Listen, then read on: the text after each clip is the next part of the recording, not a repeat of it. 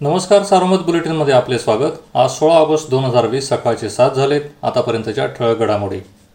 भंडारदरा धरणाच्या पाणलोट क्षेत्रात जोरदार पाऊस सुरू होता. शनिवारी सायंकाळी धरणाच्या पाणीसाठ्याने दहा हजार दशलक्ष घनफूट म्हणजे ब्याण्णव टक्क्यांचा टप्पा गाठला. त्यामुळे आज सकाळी भंडारदरा धरण ओव्हरफ्लो होण्याची शक्यता आहे. घाटघर येथे शनिवारी विक्रमीत दोनशे नव्वद मिलीमीटर पावसाची नोंद झाली. त्यामुळे धरणात सुमारे पाऊण टीएमसी नवे पाणी दाखल झाले. दिवसभर पाणलोटात पावसाचे थैमान होते. दरम्यान निळवंडे धरणाचा साठा एकाहत्तर टक्के तर मुळा धरणाचा साठा सदुसष्ट टक्क्यांवर होता. धारणाच्या पाणलोटात मुसळधार पावसामुळे धरणात सहाशे शहाण्णव दशलक्ष घनफूट पाणी दाखल झाले.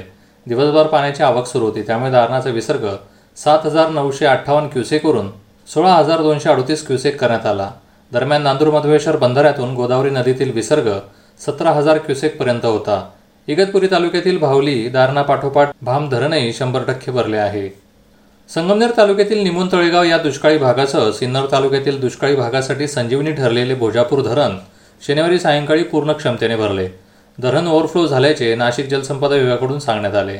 दरम्यान धरणाच्या पाणलोटात जोरदार पाऊस होता. नगर येथे स्वातंत्र्य दिनाचे मुख्य ध्वजारोहण पालकमंत्री हसन मुश्रीफ यांच्या हस्ते झाले. शनिवारी दिवसभरात जिल्ह्यातील पाचशे बारा जणांना करोना उपचारानंतर घरी सोडण्यात आले. आतापर्यंत कोरोनामुक्त झालेल्यांची संख्या नऊ हजार पाचशे पाच झाली आहे. दरम्यान जिल्ह्यात चोवीस तासात सहाशे नऊ करोनाबाधितांची भर पडली.